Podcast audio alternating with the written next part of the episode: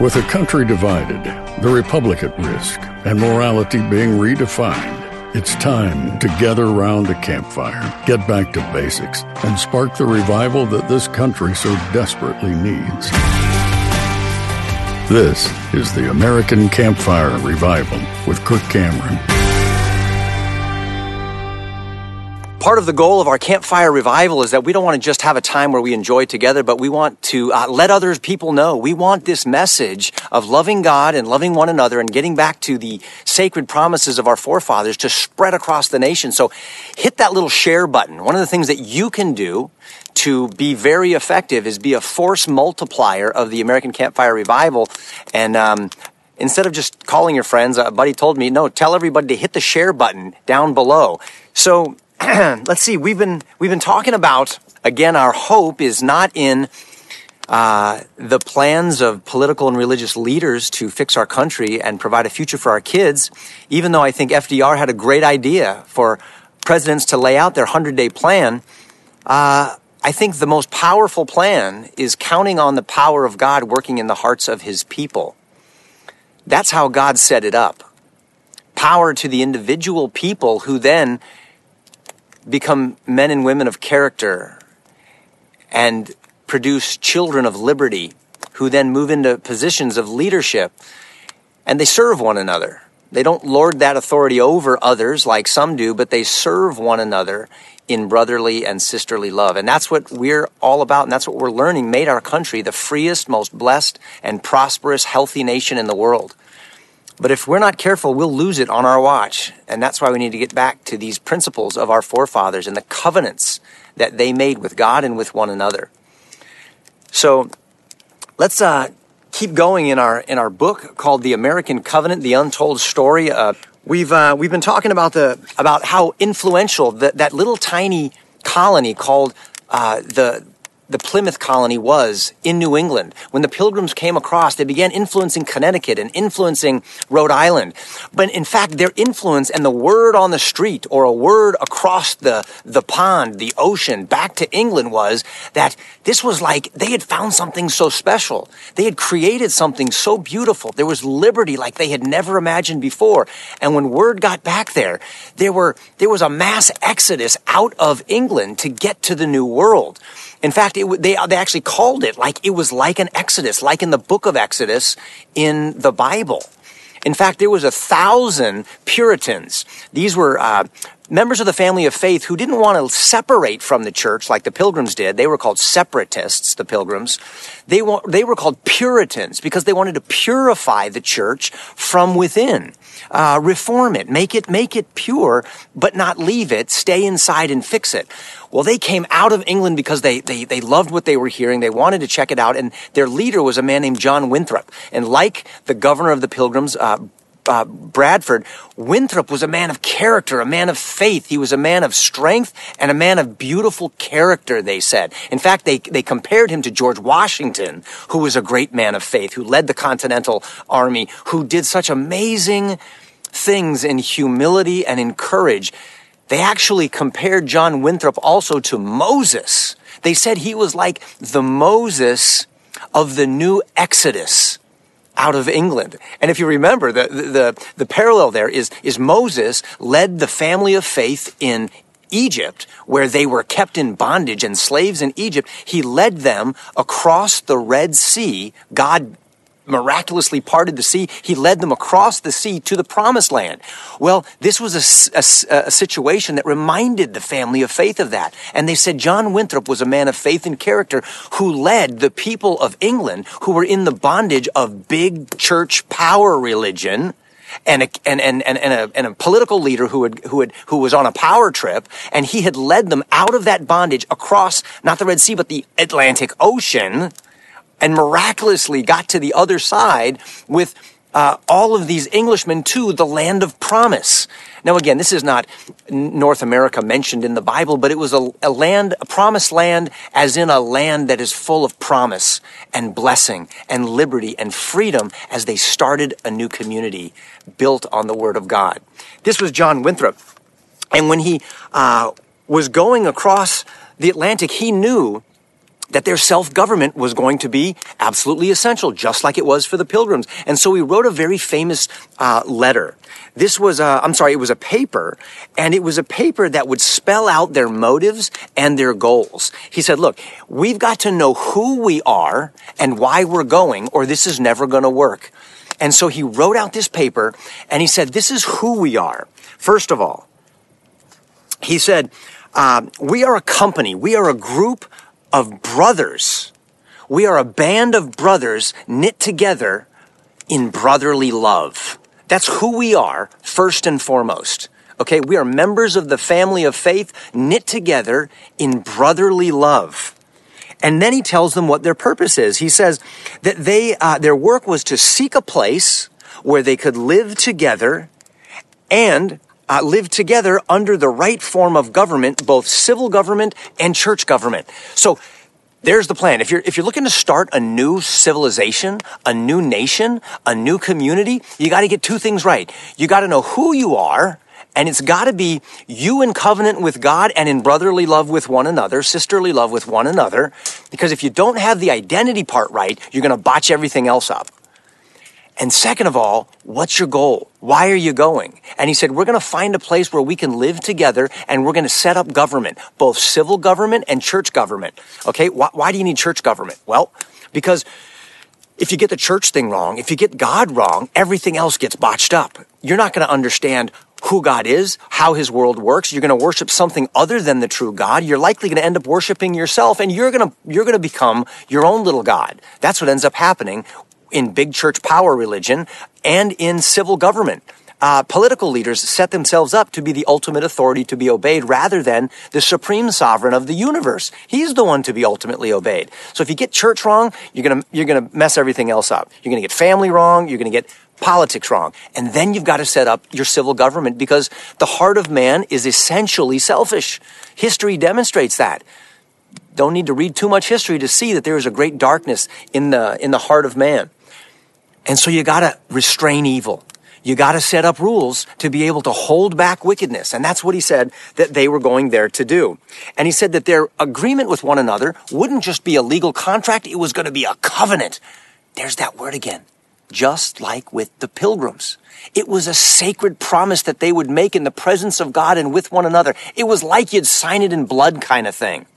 It was not to be broken. Listen to this. Um, he said, Thus stands the cause between God and us. Right there. Sacred. And we are entered into covenant with him for this work. Now, if the Lord shall be pleased to protect us and to bring us in peace to the place where we desire, if God preserves us across this ocean and we get to the land of promise, then he has verified, he has stamped with his seal of, of truth. He has certified this covenant and sealed our co-mission. How about that? They are on a mission in cooperation with God. It is a co-mission with, with God and with one another to accomplish his purposes in brotherly love and settle this new land and do church and do family and do government in a healthy way. And if God gets them there, then God is with them and He's given them their seal of approval. Isn't that awesome? That's what we need to be doing again.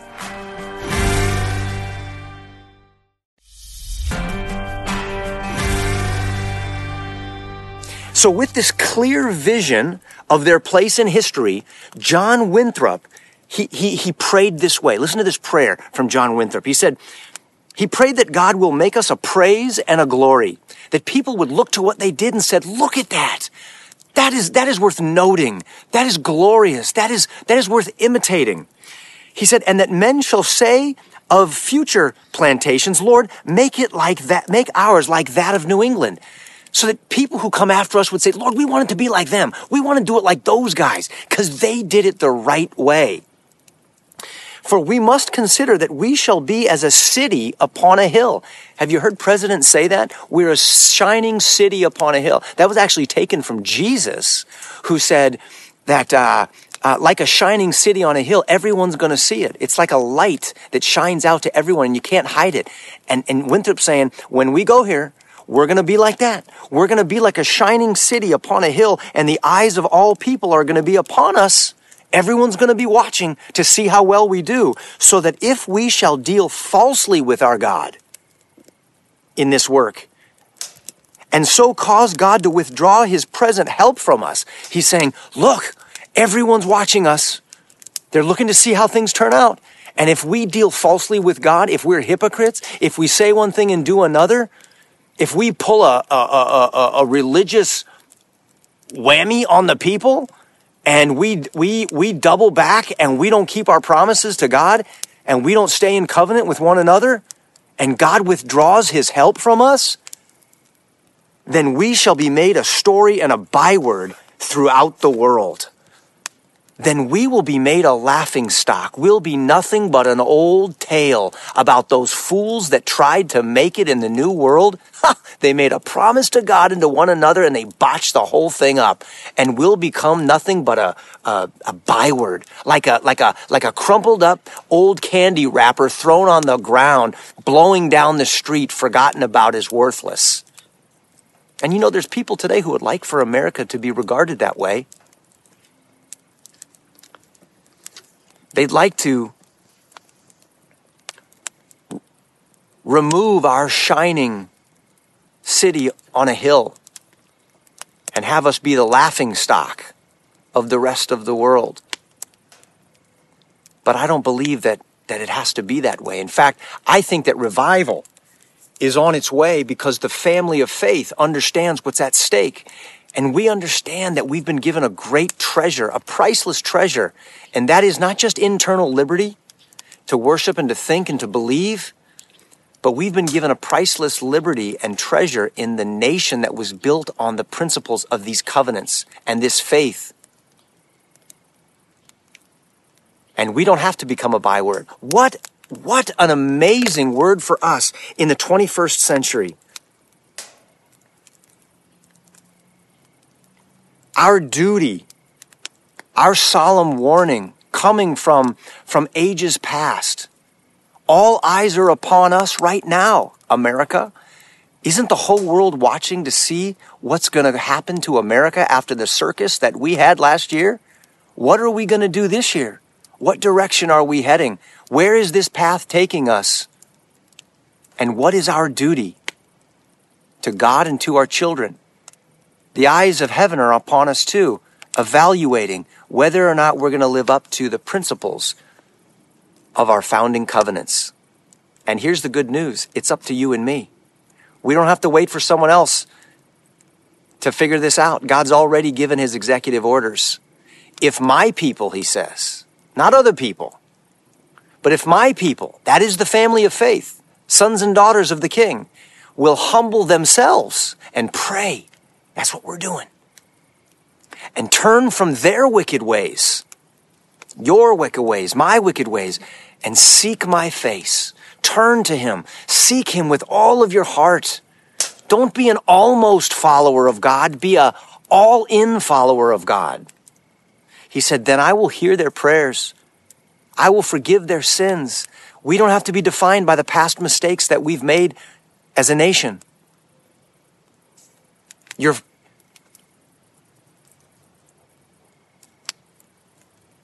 your sins don't define you. And he says, I will heal their land. And I believe he'll heal our land of injustice, of, of inequality, of racism, of corruption, of arrogance, of the supersensitivity that characterizes our culture that destroys unity. We can be the agents of change and blessing in this country. And we can once again be a very bright and shining city on a hill so that all eyes look to us and say, Lord, make us like them. Make us like them. We want to be like, may it be like, like, like that in our country because they turn back to the Lord, the living God. I'm counting on revival, you guys. And you and I are the, the conduits of heaven to earth. So keep praying, keep loving, keep turning the other cheek. And we're going to begin to take a turn and begin talking about how to put feet to our faith and begin to engage our neighbors and move from the pews out into the public square. We need to do that. And that's coming soon. So God bless you and uh, look forward to seeing you again. Thank you for listening to the American Campfire Revival Podcast. Be sure to subscribe so you don't miss a single episode. If you'd like to learn more and join the movement, visit kirkcameron.com.